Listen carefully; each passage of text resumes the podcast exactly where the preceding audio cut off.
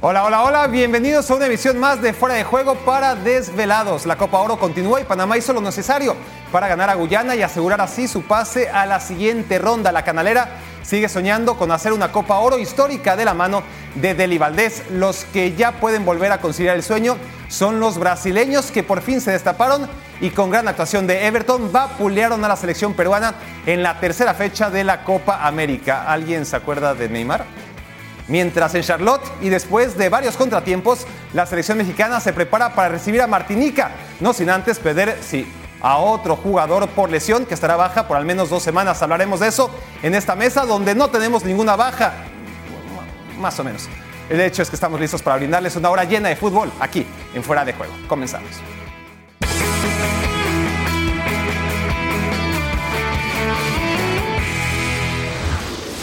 Alex, Ricky, bajas no. Bajos no, tenemos un alto y un bajo y Ricky. Estándar. Que es estándar. Bienvenidos. Al final del League, ¿dónde va? Parece que va a la Juventus, ni al Barcelona, ni al Manchester United, ni más. al Bayern. Eh, bu- Bueno, pero. Se Cris- pagan menos impuestos. ¿Cristiano tira más que Messi? No. ¿Hoy? eh, ¿Para, tra- para atraer jugadores? En Barcelona se pagan menos impuestos que en Italia, ¿no? Ahora mismo. y el sueldo que le ofrecen. No, pues. Eh, en el Barça no pasaría de 6 millones, mientras que se dice que la Juve eh, cobraría hasta 12. Eh, tampoco. Bueno, por eso. Sí, sí. Bueno, Pero hace bien, ¿eh? Porque en la Juventus seguro que será titular. ¿Así a quién sacás? Ah. ¿A Bonucci o a Chiellini? No juegas con tres en el fondo. Bueno, listo. de- habla la Sarri de una vez, ¿no? Digo, Sí. Eh, espérate. No, yo que es tarde. Mauricio, No, to- le dejo un mensaje de voz. Pronto, pronto. Ah. Eh, cuando nos vayamos a dormir, se estará despertando el señor Sarri. Es tiempo de hablar de una nueva clasificada a los cuartos de final de la Copa Oro. Panamá, una buena actuación del cuadro canalero que salió hoy con Mejía, Torres, Cummins, Davis, Murillo, Bárcenas, Escobar, Cooper, Quintero, Blackboard y Arroyo para enfrentar a la selección de Guyana, Ricky y Alex. Sí, cambió a los dos puntas cambió alguna cosita como la ubicación eh, de Quintero y de Bárcenas, de banda. Bueno, estaba contra esta debutante que es la selección sudamericana de Guyana, no lo olvidemos. Abdiel Arroyo anotaba el 1-0 a pase Michael Murillo. Después, penal. Alberto Quintero, falta sobre Jordan Dover, ¿sí? Sí, doble penal. Doble penal, exacto. Bueno, aparece Neil Dance y el primer gol en la historia de Guyana en Copa Oro para el 1 por 1. Después, otro gol de Guyana, pero en propia puerta, Terence Van Kuten. El primero fue del arquero y el segundo también en contra. Empezaba ya la segunda mitad, otro penal Penalazo este. sobre Abdiel Arroyo y es Eric Davis y esto es terrible, ¿eh? porque encima amonesta al pobre portero que según los nuevos reglamentos esto es perfectamente válido. Al momento del toque el balón tiene un pie en la línea de gol Akil Clark. Repiten el tiro penal y ahora sí lo anota la selección de Panamá, una injusticia absoluta. Después Gabriel Torres, otro gol para el veterano 4-1 y luego este, esta mano, bueno, tras rebote también polémica, Neil Dance lo cobra y así 4-2 final para Panamá en un partido de goles a balón parado básicamente. Con esto ya repasaremos las posiciones, pero Panamá está en la siguiente ronda una vez más y ya son ocho, ocho ocasiones consecutivas en la que Panamá está en cuartos de final de la Copa Oro. Un equipo que es imbatible, Ricky, en la fase de grupos. Son Sí. 16 partidos seguidos en fase de grupos de Copa Oro. Y es que es un bálsamo para el equipo esta competición. No olvidemos que este equipo estaba un año y medio sin ganar. Y de ese año y medio sin ganar, casi todo habían sido derrotas. Sí. A ver, eh, hizo lo que tenía que hacer, se recupera a tiempo. Ya sabíamos que no iba a ser fácil después del bolillo. Eh, no te digo que la tuvo tan fácil, pero no, tampoco fue tan complicado para Panamá hasta ahora. Hay que ver en, la próxima ronda hasta dónde puede llegar. Guyana presentó poco, pero eh, tuvo 46% de posesión de balón. Ahora, lo bueno para Panamá es que genera 19 situaciones de gol con 6 tiros entre los tres palos. Yo miro esos números, que para mí es bueno porque está llegando eh, y, está generando situaciones de gol. Cosa que a este equipo le faltaba, y lo que decías, Barak, tanto tiempo sin ganar, ahora con dos, derrot- eh, perdón, dos victorias consecutivas, eh, eh, anímicamente este equipo tiene que estar muy bien. sea contra quien sea. eh, claramente la Copa Oro ha mitigado todas las inseguridades que tenía Panamá y ahora es un equipo, más allá del fútbol, que, que se le ve confiado y, y creciendo. Sí, el, único punto positivo en ese año y medio es eh, aquel empate sorpresivo ante Brasil, en aquel amistoso en Portugal. el resto llegaban con muchas... eran derrotas, derrotas, derrotas, derrotas. No solamente no era ganar, sino que no empataba nunca. Incluso en el primer partido las sensaciones tampoco acabaron de ser del todo buenas y no marcaron los delanteros, que hoy sí, hoy sí que se da. Hoy marca Arroyo, hoy marca Torres que entra de cambio, que había sido titular en el primer partido. Eso es un punto positivo también, pero ojo, eh, porque con el 0 a 0 Guyana daba mejores sensaciones sobre la cancha que, Panamá. Después el primer gol ya acaba de ajustar las cosas. Pero realmente eh, yo creo que eh, eh, Deri Valdés hizo muy bien la lectura del partido anterior. cambió a Bárcenas y a Quintero de banda, como hemos dicho. Al final acaba Bárcenas de nuevo en la izquierda. Pero en la primera parte, en los primeros 40 minutos, coloca a Bárcenas por derecha. Eso le da más amplitud y sobre todo un ataque más simétrico porque utilizan los dos costados. es una defensa que concede dos penales, tampoco hay que olvidar eso y que tiene que mejorar, pero obviamente todos esos trabajos de mejora siempre son más fáciles de aplicar después de la victoria y ya encarrilado eh, el pase a la siguiente fase, que no con una situación de un tercer partido complicado. En esta regeneración que ya se vive incluso desde la misma Copa del Mundo, ya aparecía como titular el chico Michael Murillo. ¿Qué, le aporta más allá de la asistencia en el gol de Arroyo Alex la figura del lateral derecho? Eh, le aportó mucha profundidad, le, aportó mucha profundidad, precisamente lo que hablábamos eh, en el, después del primer partido, decíamos que Murillo no había tenido una una presencia ofensiva importante en el primer juego y en el segundo eso se corrige. Fíjate, 38 eh, pases completos, un 70% de, efectividad. Fue el segundo jugador, el lateral derecho de Panamá, con más toques en el área rival. Eso te, explica la profundidad que tuvo eh, el joven lateral. Y estuvo más del, como pueden hacer en el campo rival, estuvo más que en su propio campo. Para esto es muy bueno.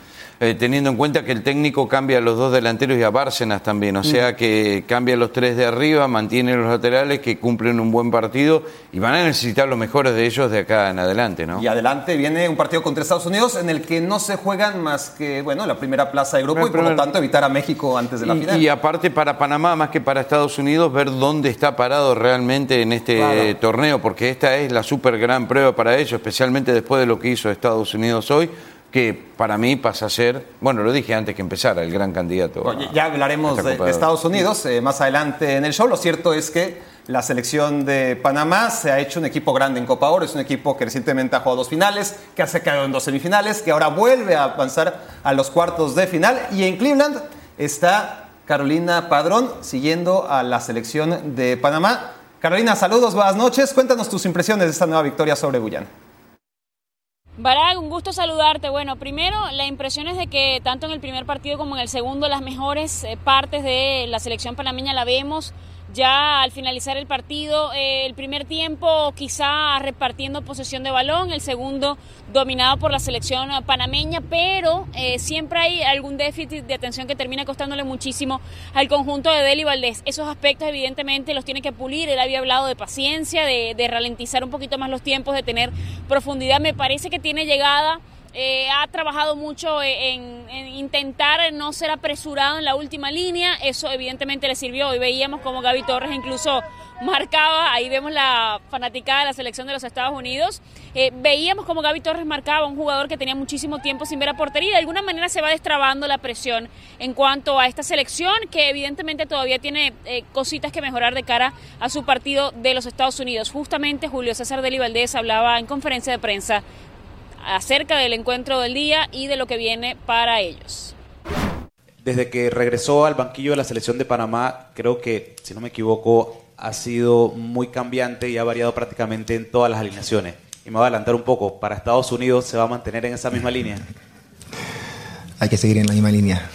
Tenemos que seguir en esa misma línea. Yo creo que nosotros, este, yo creo que lo comentaba el otro día, ¿no? Este torneo así corto eh, es importante, hay mucho desgaste poco tiempo para recuperar y, debemos seguir en la misma línea de, intentar dosificar a la gente y, meter gente fresca. Lo, seguramente lo vamos a hacer también para el próximo partido. Gracias. Barak, compañeros de fuera de juego, pues la selección panameña va a entrenar en la mañana, van a hacer el, el, regenerativo, lo que siempre hacen para tratar de soltar un poquito las piernas de jugadores, para viajar un poquito también físicamente más ligeros y el resto del equipo que normalmente no entrena pues va a realizar alguna actividad física un poquito más eh, intensa. Después de eso a las 2 de la tarde estarían emprendiendo viajes hacia Kansas ya para descansar. Normalmente el día del viaje hacen una cena en familia y en la noche lo dedican a ver los videos del rival, sobre todo a repasar el último partido que seguramente suele Julio César de Valdés quedarse en el estadio para observar a su próximo rival. Ya veremos entonces qué le dice a sus chicos el día de mañana. Regreso con ustedes. Gracias, Caro. Buenas noches en Cleveland, ciudad donde a continuación jugaba Estados Unidos. Ricky, ¿quieres hablar de Estados Unidos? Y aquí está una selección que batalló al principio para encontrar el 1-0 y al minuto 41 gran jugada de Podesek para el remate de Aaron Long. Sí, superior por donde lo mires Estados Unidos hoy, que de a poquito va engranando. Eh, me parece que es un equipo que está encontrando todas las piezas claves. Sardes anotaba el 2 a 0, se iba a destapar Golazo. en muy pocos minutos. Este es el mejor gol de todos, también de Sardes, a pase otra vez de Podesek. El 4 a 0 vendría cuatro minutos después. Jordan Morris, el pase que había ingresado de cambio en lugar de Tyler Boyd para Podesek hacia el cuarto, el quinto. Otra vez Jordan Morris que Entraron caminando en todos los goles. Sí, sí. Para Arriola el 5-0 y antes del final mal desvío del arquero y otra vez Aaron Long, que no había anotado con la selección el defensor, anota su segundo tanto, 6 a 0 en un Trinidad y Tobago que presenta nada, ¿no? Na- nada que destacar más allá del tamaño del número en el pecho, ¿no? gigantesco casi de jugadores de fútbol americano, por lo demás una actuación lamentable de Trinidad y Tobago. Estados Unidos está clasificado, como no podía ser de otra forma, a los cuartos de final. En 10 minutos, eh, un partido que empezó ganando Estados Unidos hasta el minuto 41 y en 10 minutos el segundo tiempo ya estaba 5 a 0. Eh, ¿Es la Estados Unidos de siempre?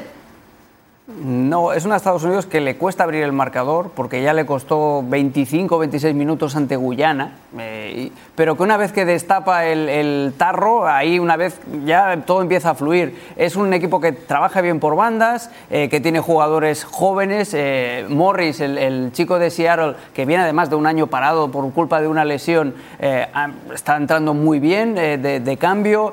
Pulisic está demostrando lo que se espera de él, que tire del carro. La experiencia de Bradley en el centro de la cancha. Muchos eh, consideran que es demasiado lento, pero a mí es un jugador que me gusta mucho, la manera que tiene de, distribuir la pelota. Zardes está, está entrando en gol. Eh, Long, el, el chico de los Red Bulls, que es central, marca hoy dos goles. Realmente todo parece haber empezado muy bien en esta Copa Oro, teniendo en cuenta además que en los dos amistosos previos Estados Unidos había perdido y no había marcado ni un solo tanto. Y ahora en dos partidos lleva 10 goles. Venezuela le- les da además un repaso importante. ¿Qué- ¿Qué te hace pensar, Ricky, más allá de 10 goles a favor, ninguno en contra, que Estados Unidos está por encima de México para ganar la final?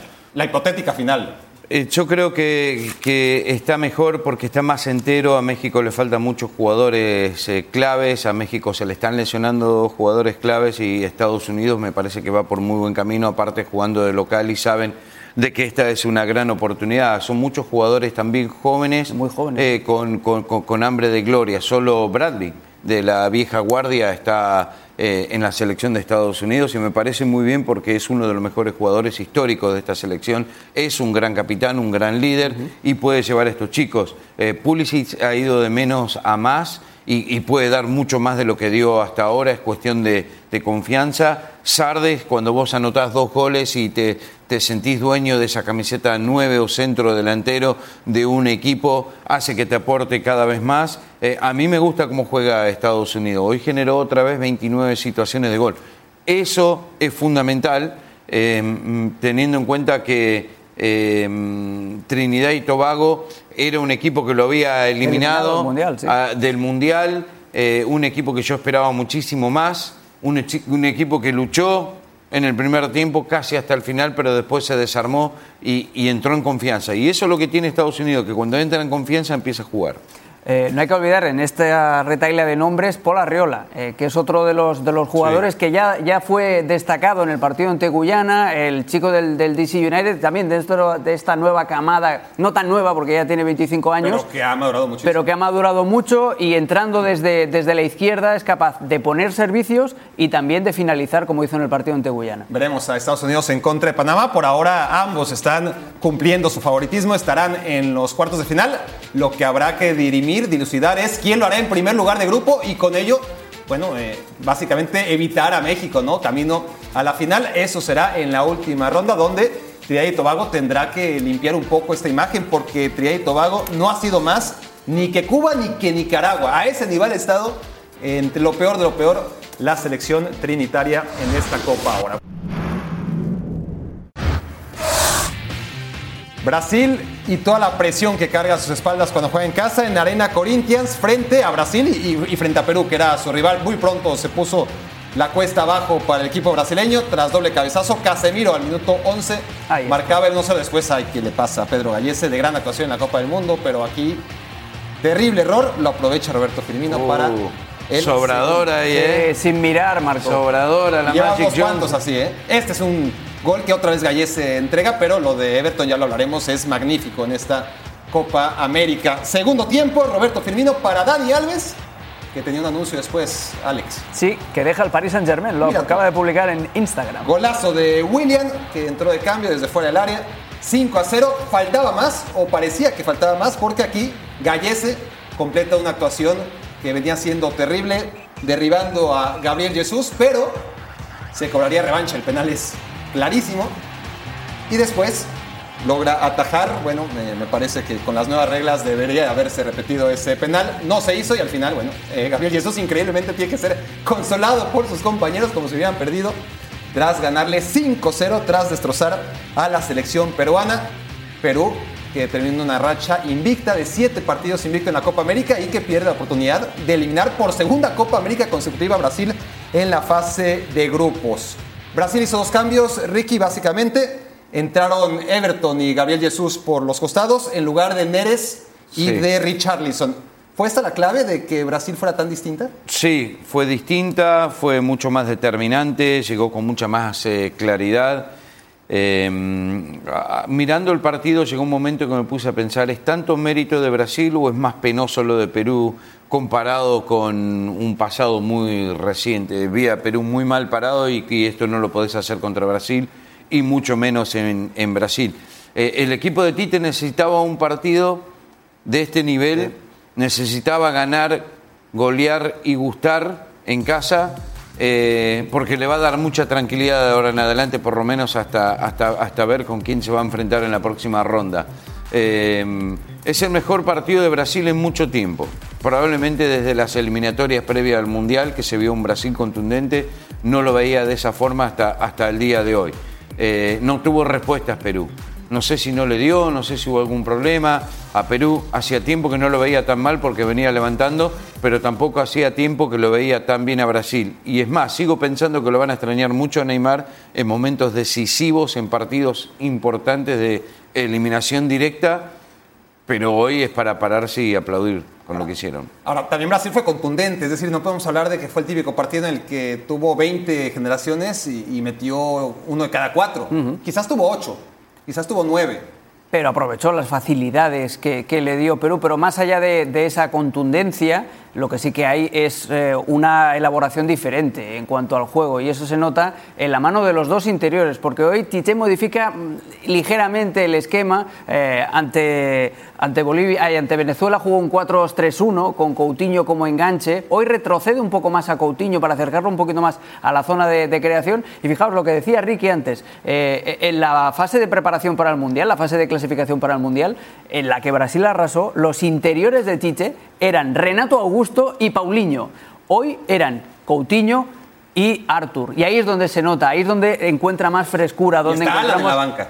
Exacto, que sale en la segunda mitad porque Casemiro, que vio la amarilla, se va a perder eh, el siguiente encuentro. Y entonces ahí es donde se va a notar realmente si existe un recambio para esa posición de, pivote destructor. Pero incluso Casemiro jugó bien con el balón en los pies porque Artur le da muchísimo a este juego brasileño y curiosamente el que menos brilla de todos los centrocampistas brasileños es el que se le sigue esperando desde hace una temporada y media, que es, que es Coutinho. Antes de hablar de Gabriel Jesús y de Paulinho, defensivamente es un equipo, Ricky, viejísimo, ¿no? Tienes Sí. a Felipe Luis, tienes a Thiago Silva, tienes a Marquinhos, que baja el promedio de edad, y tienes a Dani Alves.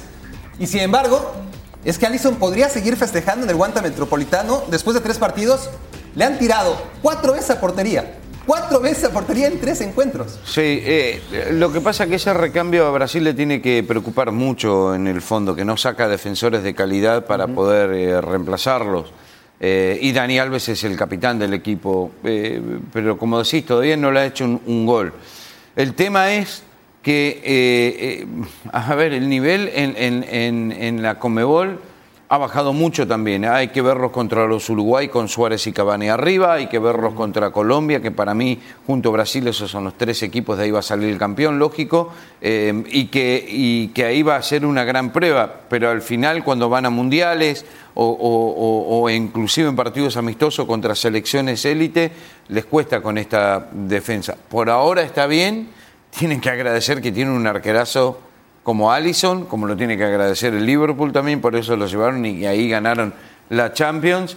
Eh, pero mm, estoy de acuerdo con Alex, volviendo a la mitad de la cancha. Arthur lo hace todo, ¿eh? Sí. Arthur, y, y eso que le pegaron mucho hoy. En, en el primer tiempo le pegaron mucho, sin embargo el tipo se levanta y sigue y pide la pelota permanentemente, se tira por la derecha, diez minutos después está por la izquierda bien abierto, jugando como lateral prácticamente y rinde en todos los sectores del campo. Y eso es un arma muy importante, teniendo en cuenta la baja de Coutinho también, que no produce casi nada. Sí. Y es Arthur el motor de este equipo. Sí, Brasil y Colombia, todos coincidimos que son los grandes candidatos ahora mismo para y la Copa Uruguay, América. no dejes a Uruguay afuera. Y bueno, No Uruguay. dijiste Uruguay. No lo dejes a Uruguay Brasil y afuera. Colombia son los candidatos y Uruguay, Y Uruguay. si lo individualizamos más allá del colectivo de Uruguay, lo de Everton y lo de James, ya hablaremos en otro momento de James, lo, lo de Everton ha sido muy bueno. Hoy Gabriel Jesús es novedad, entre comillas, porque Gabriel Jesús llegó al City fichado como extremo. Sí. Después, en el equipo de Guardiola se ha convertido delantero centro. Se, se convierte en una réplica, en una alternativa al Kun Agüero. Pero es la posición de toda la vida. Bueno, es un chico joven, pero siempre jugó ahí, ¿no? y, en hoy, Palmeiras. y hoy vuelve a, a- a los orígenes y esa tú lo dijiste en la introducción a este partido, Barak, ahí es donde está la clave. En el partido ante Venezuela ni Neres por la izquierda ni Richarlison por la derecha tuvieron profundidad, el equipo fue Y contra Bolivia tampoco. muy poco, exacto, tu- tuvieron muy poca profundidad, muy poco desborde por banda y eso lo detecta Chiche y hace jugar a Everton por izquierda y a Gabriel Jesús por derecha y realmente han tenido, le cambian la cara más allá de esa combinación en el centro de la cancha que ya destacábamos con Artur. Lo vamos a ver ahora en el mapa de calor porque ambos han estado haciendo lo que tenían que hacer, que es ensanchar muy bien la cancha. Fijaos que cerquita casi siempre tocan el balón de la línea de, cal. Eh, jugadores que ensanchan la cancha, que aprovechan también los espacios en paredes o los espacios que les limpia Firmino eh, en sus eh, diagonales. Everton tiene 71 toques, bastantes más que Gabriel Jesús.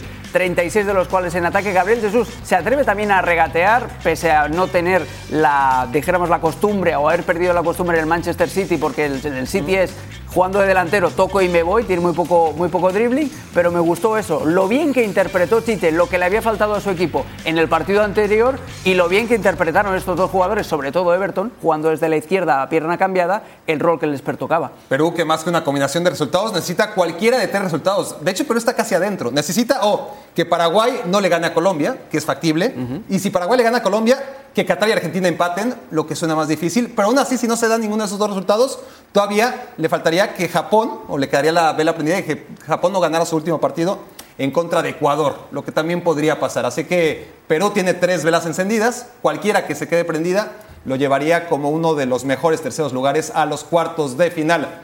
Richard Méndez con Ricardo Mayorga y Dialmiña desde Río de Janeiro para comentarnos más de este grupo. Saludos, Richard. Gracias, Barack. Nosotros continuamos en el Hotel Sheraton Gran en Río de Janeiro, junto a Ricardo Mayorga y un invitado especial, Yalmiña, campeón de América en el 97, aquella complicadísima Copa América jugada en Bolivia, en La Paz, y donde terminan de imponerse en la final del Hernando Siles. Calmiña, un gusto que nos acompañes hoy en Fuera de Juego. Eh, pregunta obligada después de lo que acabamos de ver. ¿Vimos el verdadero Brasil o estamos empezando a ver la mejor versión del equipo de Tite en la Copa? Bueno, eh, primero buenas a todos. Eh, creo que hoy eh, ya podemos eh, eh, empezar a, a creer né, que nós outros podemos jogar este futebol, porque este futebol é esse futebol que a todos nós outros, ao povo brasileiro, quer ver o Brasil jogando. Não? Um futebol não porque ha ganado 5-0, e sim porque ha eh, combinado bem, ha tenido regate, ha tenido eh, movimentação, não aquele futebol mecanizado que antes venia jogando muito, muito tático e hoje sim ha jogado bem e nós outros esperamos que a hora é uma coisa distinta, né, que o partido é eliminatório, é um partido solo, mas que o futebol de Brasil pueda é, crescer é, durante a competição. A ver, Dalmiña, encontró Brasil hoy el equipo, solamente mueve dos fichas, dos hombres que se mueven en la zona de ataque con Gabriel Jesús y con Everton. ¿Ese ya es el equipo que queremos y que le gusta a Brasil? Não, eu creio que ha encontrado principalmente adelante, não? porque temos não, jogadores de qualidade, pero não, se, não estava se encarrando bem as coisas. E eu creio que fundamental a entrada de Everton, porque hoje é o jogador para mim mais determinante do Brasil, porque encara, tem gol e é muito importante eh, para, para nós outros isso. O futebol brasileiro necessita de jogadores com essa característica. E Gabriel Jesus ha hecho também uma grande partida e, e numa função um pouco distinta, não, não, não aí como el homem de referência em la área, pero se movimentando muito, entrando por la direita hacia el gol, abrindo muito caminho para Daniel Alves passar, atacar e ha marcado também Daniel um belo gol em uma triangulação muito boa aí de Brasil. Calmiña, muchísimas gracias por habernos acompañado. Como siempre, un placer. Nosotros tenemos que volver a los estudios de ESPN. Allí está nuestro compañero Barack Feber. Continúen ustedes con más de Fuera de Juego. Gracias Richard y continuamos con el otro grupo porque también Venezuela buscaba su clasificación contra Bolivia. Aquí Ronald Hernández muy pronto estaba jugando apenas el primer minuto, el servicio y el remate cabeza de Darwin Machís. Darwin Machís para el 1 a 0. Qué buen gol, ¿eh? Sí, Qué buena mira. jugada. Sí, ¿Cómo se adelanta además al defensor? Le come Sí. la tostada. Minuto 54. El pase va a ser de Tomás Rincón. Así aguanta perfectamente Darwin Machís y tremenda definición para su segundo. Gran definición, gran jugada. Un poquito de fortuna también. Poquito de desvío, ayuda a cambiar el arquero, pero no deja de ser un buen gol. Diego Bejarano con el servicio a Leonel Justiniano y Bolivia que se acerca y que le trata de complicar las cosas a la Vinotinto, pero apenas cuatro minutos después, Joseph Martínez, que había ingresado de cambio, encuentra el pase de Jefferson Soteldo y el remate cabeza del jugador de la MLS para el 3 a 1 final con el que Venezuela se clasifica como segundo de grupo. Una Bolivia que ya tiene la segunda racha más larga de derrotas en la historia de la Copa América. Llega a ocho derrotas seguidas. Esto es prácticamente tres Copas América perdiendo todos sus partidos. La selección de Bolivia que no ve la luz al final del túnel. Bueno, Bo- Bolivia se- creo que se reveló un poco en ese partido, es decir, remata al poste hasta dos veces, pero Venezuela lo tiene muy tranquilo porque cuesta arriba, ¿no? Ricky desde el primer minuto 1-0 y Es- después el equipo de Dudamel ya tiene mucho callo, tiene no parece Venezuela, es decir, ha sido un cambio gradual. Sí. Venezuela se ha ganado un respeto, pero esta Venezuela es muy segura de sí misma. Es muy segura y es contundente. Eh, tuvo solo 45% de posesión, 55% para los bolivianos, que eh, al final vemos como Venezuela empieza a superar ahora a Bolivia después de estar tanto tiempo abajo del todo en la Comebol. Ahora lo vemos a, con Dudamel, eh, no solo en la mayor, sino en todas las categorías ha mejorado mucho. Tiene jugadores en, ligas importantes en Europa. Hace mucho tiempo que están juntos. Eh, y las pocas oportunidades que tienen eh, no, no desaprovechan. Eh, eso es clave para cualquiera de, estos, de este tipo de torneos. No nos olvidemos que cuando tiene que atacar, ataca como hizo contra Bolivia, cuando tuvo que defender lo hizo muy bien contra Brasil, lo que demuestra que Venezuela tiene varios aspectos de su juego que puede cambiar partido a partido y tiene las piezas, así que no sé hasta dónde va a llegar, no probablemente no muy lejos, pero que está dejando una muy buena impresión. Pues el camino a semifinales está ahí a un paso, ¿no? Segundo grupo, el segundo del grupo B y se enfrenta al segundo del grupo, eh, no, segundo del grupo A, que se va a enfrentar al segundo del grupo B, que puede ser Paraguay, Qatar o Argentina. Bueno, lo, lo que hemos visto de Paraguay, de Qatar y de Argentina hasta ahora no es para que Venezuela tenga miedo. ¿Por qué no? ¿Por qué no? El otro día hacíamos eh, broma eh, después del partido ante Brasil y, me reafirmo en ello. ¿eh? Venezuela está aplicando a su juego, a la evolución de su juego, las dos palabras que aparecen en la bandera de Brasil. Orden, Orden y progreso. y progreso. Orden defensivo, se basa en el orden defensivo y luego también progresa adecuadamente en la construcción del juego una vez que finaliza, o sea, que tiene eh, atada la fase defensiva y lo está haciendo muy bien. La prueba de ello es que muy pocas veces coinciden Joseph Martínez y Salomón Rondón a la vez en el terreno de juego Que quizá ya sea hora de darle a Martínez a el Martínez eh, el, rol de, de- de titular. porque Rondón también está muy, pero que muy solo. Y ojo con Fariñez, ¿eh? porque es un arquero que me parece muy, pero que muy bueno, Mm. pero da cosas, da sensaciones de, de inseguridad en momentos nana, complicados. un poquito nana, ¿no? Sí. Sí, es verdad. Tiene reflejos impresionantes, pero muchas veces él mismo se crea problemas con acciones de, de inseguridad. La, la diferencia entre Onana y Fariñez es que Fariñez es todavía mucho más joven que el portero del Ajax y tiene mucho que mejorar aún. Uno de los mejores porteros ya de Sudamérica. Venezuela está clasificado con 5 puntos, Brasil con 7 y Perú, ya decíamos, solamente si se da una combinación de tres resultados negativos, que se puede dar, pero esa combinación de tres resultados negativos en el grupo B y el, del grupo C serían los que dejarían fuera a Perú. El que claramente ya está fuera otra vez es Bolivia. Tercera ronda del europeo sub-21, España contra Polonia. España obligado a ganar al que hasta este momento era líder de grupo, la selección polaca. Y lo hacía bien, ¿no? Al minuto 17, Pablo Fornals para el 1 por 0. Sí, el centro era de Aarón, el centro como tiene que ser, tenso, al primer toque y muy bien Fornals para embocar. que había salado Fornals el pellejo contra Bélgica cuando se le estaban complicando las cosas a España la jornada pasada. Esta jugada de Dani Ceballos para Mikel Oyarzábal. Qué jugada, Ceballos. Qué ¿eh? tremendo. partido hizo Ceballos, sensacional. ¿Qué, qué europeo está siendo el capitán de la selección española? Y Oyarzábal jugando de falso 9. Uy, Para el, para el minuto 38, Fabián Ruiz, el del Napoli. este era el gol ya que necesitaba España, con el 3 a 0 ya pasaba Golazo. de ronda. Golazo, golazo. Ahora el arquero, bien, gracias. Nada que hacer. Ahí no Se tiró hacer una nada. hora después. Y después, Dani Ceballos, por si faltaba algún gol del repertorio del jugador del Real Madrid, tremendo para el cuarto. No, aquí el portero no tuvo otra que hacer la estatua. Qué golazo de Ceballos, pero golazo, ¿eh? Y además partidazo en todas las facetas. Al minuto 90, hasta Borja Mayoral se encontró con el gol. Control, remate a pase de Dani Olmo. Y España clasifica tras haber empezado perdiendo contra. Sorpresivo Italia. 5-0, ¿no? Ante el de Bueno, Polonia, Polonia. que había ganado.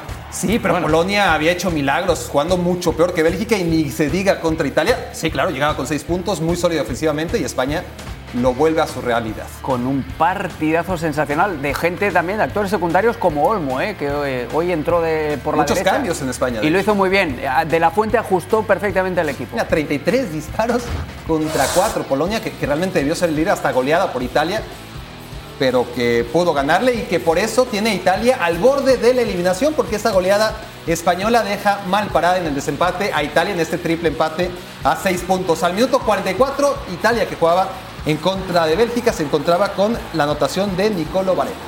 Sí. Le hacía falta un gol al capitán del Cagliari. En dos oportunidades ahí, un regalito. Hablando de decepciones, gran decepción Bélgica en este torneo. Que no pueden al- llegar al nivel de los mayores. No. Patrick Cutrone, que viene jugando de titular en lugar de Moise desde la jornada pasada. El jugador del Milan anotaba así el 2 por 0 para Hacía la tranquilidad. mucho que no anotaba. A mí me encanta Cutrone, yo soy un gran fan de Cutrone. Llegaba Yari Bershairen. A los Hazard, ¿eh? Nada que hacer para Meret. A los Hazard. Adentro y venga. Qué tremendo, ¿no? Derechazo, la comba que hace el balón. Gol del día. Bueno, hubo varios, pero sí, este es uno de ellos. Faltaba Federico Chiesa, no podía faltar a la fiesta. El tremendo futbolista de la Fiorentina. El y aquí mejor. está, nunca sabes con qué perfil te va a salir. Le pega ahora con derecha. Y así, el 3 por 1 de la selección italiana. Iba a ser expulsado más adelante Isaac en Gol del día ese, ¿eh? sí, también. Mira. Yo creo que me, yo, creo que- yo me quedo con el de Chiesa. Lo de, lo de Chiesa es sensacional, ¿eh? cómo corre, cómo pelea. Es, es el mejor de Italia con diferencia. Para mí Italia es el mejor de este europeo sub-21 y sin embargo está al borde de la eliminación. Si Dinamarca le gana por tres goles a Serbia mañana, lo que es factible porque Serbia ha sido un desastre, o si Empata en Rumania y Francia el último día y ambos llegan a siete puntos. Italia, insisto, para mí el mejor de todos, que hará fuera, porque aquí solo clasifica el mejor segundo lugar, todo lo contrario a lo que ocurre, por ejemplo, en la Copa América.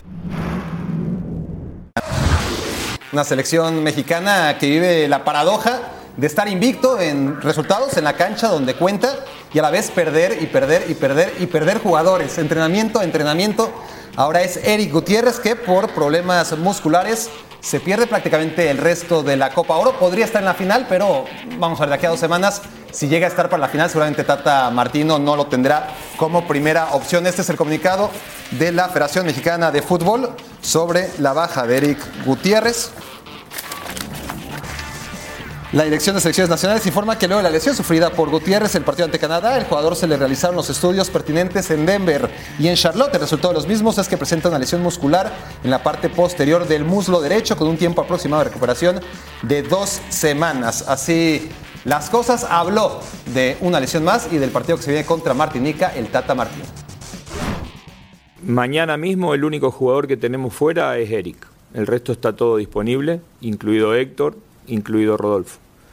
Eh, eh, y lo de Eric, sí sabemos que este, es una lesión que le va a demandar alrededor de dos meses, de dos meses, dos semanas.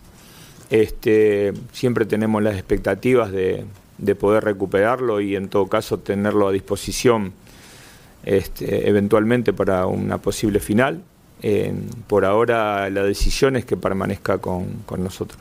Nadie puede dejar de mencionar que los futbolistas cuando juegan este tipo de competencias, sea Copa Oro, Copa América, Copa del Mundo, eh, se juega siempre al final de una, de una larga temporada. Hoy es el punto que más tratamos de atacar, ¿no? que en definitiva juguemos con Cuba y con Martinica de la misma manera que podemos hacerlo con Canadá, con Panamá, con Estados Unidos, este, porque en realidad nosotros, el, el estado de forma no se encuentra cuando tenés el, el, el, rival de turno. El estado de forma se encuentra desde el primer momento y eso es lo que nosotros buscamos apenas empezó este torneo. Se avecinan rotaciones y bueno, faltaba más contra Martinica, ya clasificado. ¿Qué dijiste? Rotataciones. Ah. Con Orozco en la portería, Reyes y Montes en defensa, Navarro por derecha, Gallardo que es un fijo con todos los entrenadores por izquierda, Álvarez, Guardado, inamovible y Rodríguez en medio campo. Adelante también este tridente que parece podría volver a repetir con Jiménez Alvarado y Antuna, aunque Rodolfo Pizarro ya está listo a las órdenes de Tata Martino. Y para eso tenemos a Jared Borgetti y al reloj de Jared Borgetti, que ya nos lo enseñará desde Charlotte para hablarnos. Gracias, Jared. Este. Es pequeño, ¿eh? Sí, sí, sí. Eh, nos da, ya nos darás la hora en Charlotte, Carolina, para hablarnos también de, esta selección que ya lo decíamos, ¿no? Jared pierde otro elemento, pero por lo menos entre tantas bajas recupera a Rodolfo Pizarro. ¿Lo, lo ves ya listo para enfrentar a Martinica? Hola compañeros, ¿cómo están? Qué gusto saludarles, un abrazo para los tres. Eh, Pizarro ya está eh, a las órdenes del técnico, lo mismo que Héctor Moreno, pero aún así creo que no creo que se vaya a arriesgar a meterlos en un inicio. Les dará a dar minutos durante el, partido, como transcurran los siguientes 45, puede ser. El único jugador que queda fuera, como ahí lo dice, es Eric Guti Gutiérrez, que desde mi, punto, desde mi punto de vista creo que en lugar de irse a Holanda a recuperarse, prefiere quedarse aquí con Pesaña, con, con sus amigos, con su familia, que también lo puede acompañar aquí en Estados Unidos, y recuperarse de esa manera jugar para la final no estaba ni considerado como titular, así es que creo que Tata Martino simplemente le cumple esa, esa opción de, recuperarse aquí en la selección mexicana. Mañana el partido contra Martinica para tratar de cerrar eh, esta primera ronda con, nueve puntos, que era lo que se presupuestaba desde un principio. Bueno, Jared, eh, ¿qué hora es? Nos dijiste, porque ya siendo hora de dormir, ¿no? Pues ya, las 12. Bueno, a, a, dormir, Jared, gracias. Seguiremos contando. Hora aquí. de dormir. Seguiremos contando contigo en fuera de juego. Claro Hay que descansar. Sí. Un abrazo. Un abrazo, cuídense. Chao, chao. Jared Orgetti con esta selección mexicana. ¿Qué, ¿Qué, partidos incómodos, ¿no? Porque al final es un rival como Martinica en donde más te tienes que cuidar, ¿no? De que no pase nada grave. En una selección que además que que tiene una epidemia de lesiones tremenda. Sí, eh, bueno, dentro de lo malo, en el centro de la cancha es donde tiene más variedad eh, el Tata Martino para elegir, pero claro, es, el eterno debate de qué hago en el tercer partido cuando ya estamos clasificados. eh, hago pocos retoques porque el bloque está funcionando bien de cara al enfrentamiento ya de eliminatorias o doy rotaciones, hago rotaciones y doy oportunidades a jugadores que todavía no he visto. ¿Qué sucede si en un partido intrascendente uno de los titulares fijos, uno de los hombres importantes, se lesiona. Eh, es un debate que siempre tiene pros y contras y que es eterno, es imposible de decidir. Una selección de Martinica que ya no es aquella que en México se recuerda muy bien porque perdió 9 a 0 en una Copa Oro, me parece que la del 93, con 7 goles de Sague. Sí es un equipo muy inferior a México, está claro, pero la vimos pelear y hacer trabajar a la selección de Canadá. La vimos derrotar con solvencia a la selección de Cuba. Pero bueno, eh, obviamente la selección de México seguramente podrá seguir su paso ganador contra No tiene rival, no ha tenido rival México hasta ahora. Yo creo que no habría que adelantarse tanto eh, porque todavía no han jugado con, nadie importante. Esa, esa, es la verdad. Al mismo tiempo el estado de forma, decía el Tata en la conferencia de prensa. Eh, es otro jugador que cae y un jugador importante, Gutiérrez. Eh, son jugadores que después los necesitas en las próximas rondas. Ya va a estar fuera para el resto de esta Copa. Y, las rotaciones son simplemente para que no se le sigan lesionando los jugadores más eh, importantes que tiene. Las tiene que hacer eh, ya clasificado ante un equipo que no, no presenta absolutamente nada. Creo que México está bien, creo que la idea está, creo que el Tata Martino está trabajando muy bien con este equipo, pero repito, todavía no ha tenido un rival eh, digno de realmente saber dónde está. Lo bueno para el Tata y para México que hasta ahora en los partidos amistosos contra equipos de la Comebol ha ganado y ha gustado y ha jugado muy bien. Pero hay que ver ahora. Este es el primer torneo oficial del Tata, a ver qué pasa. México clasificado y, Martinica que se está jugando su clasificación, ahí está con Canadá. Y lo importante es que juegue quien juegue, mantengan el mismo esquema, eh, eh, los mismos conceptos y sigan aplicando ese mismo estilo de juego que ya llegaban eh, aprendiendo desde la llegada del Tata. Eso sí que es importante. Lo tendrá que hacer contra una Martinica que, como decíamos, se busca la clasificación, estará ahí el segundo lugar en juego contra la selección mexicana. A ver qué dice Canadá al respecto. Arrancó la fase de octavos de final en el Mundial de Francia 2019. Jugaba Nigeria en contra de Alemania, el campeón europeo. Minuto 20, tiro libre. Y Alexandra Pop hacía el 1-0, la capitana. Y después llamaba por teléfono. están, ni siquiera hasta se agacha, ¿no? Ni siquiera tiene que saltar ante la mala marca nigeriana. Minuto 24, Lina Magul. Falta oh. sobre Qué patadón. No lo marcan de inicio, pero después el VAR se encarga de corregir el error arbitral. Vaya, Hay que ir al VAR rústica. Para eso. Le revienta la rodilla. Tremendo. Y todavía tiene el descaro de reclamar. Sara Davids iba a marcar de zurda por la vía penal. Dos Tino brasilero, dos palitos, dos pasitos y gol. Y celebración a Lobel con el corazón. Minuto 81, Lea Schuller para el 3 a 0 definitivo, con el que Alemania está en cuartos de final al igual que Noruega, quien le ganó en penales a la selección australiana. Así que mañana Francia contra Brasil, España contra Estados Unidos, podrían ser prácticamente puros europeos más Estados Unidos, tomando en cuenta que Estados Unidos seguramente le va a ganar a España. Aquí vemos el otro bracket donde Italia es favorita, donde Holanda es favorita, donde Alemania ya avanzó a cuartos, donde Suecia y Canadá va a estar parejo, pero bien podríamos tener unos cuartos de final con siete europeos más Estados Unidos, al menos de que España, no sé, de la muy improbable sorpresa.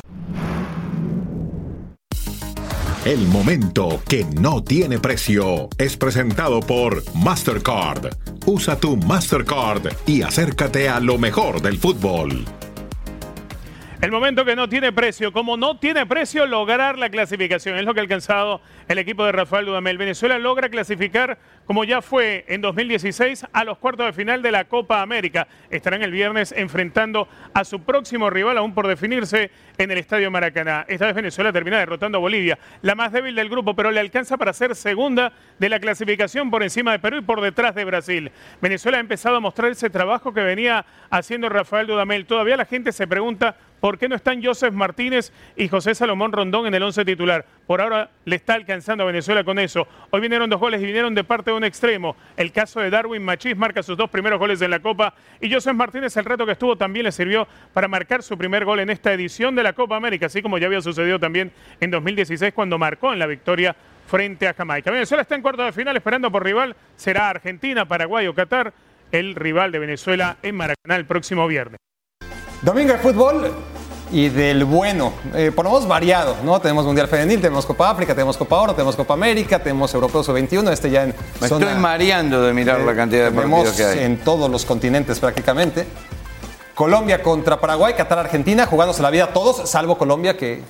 Pareces un camarero, Barak. ¿Sabes? Cuando va- viene el camarero Sí. y te- y te canta el menú, te dice, tenemos esto, tenemos lo otro, la sopa del día es muy buena. Que, que pero- ya dejaste de prestar atención desde el segundo plato, ¿no? Pues menú. eso es lo que me pasó, amigo.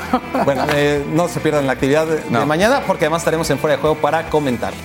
Gracias Ricky, gracias Alex. Hasta mañana.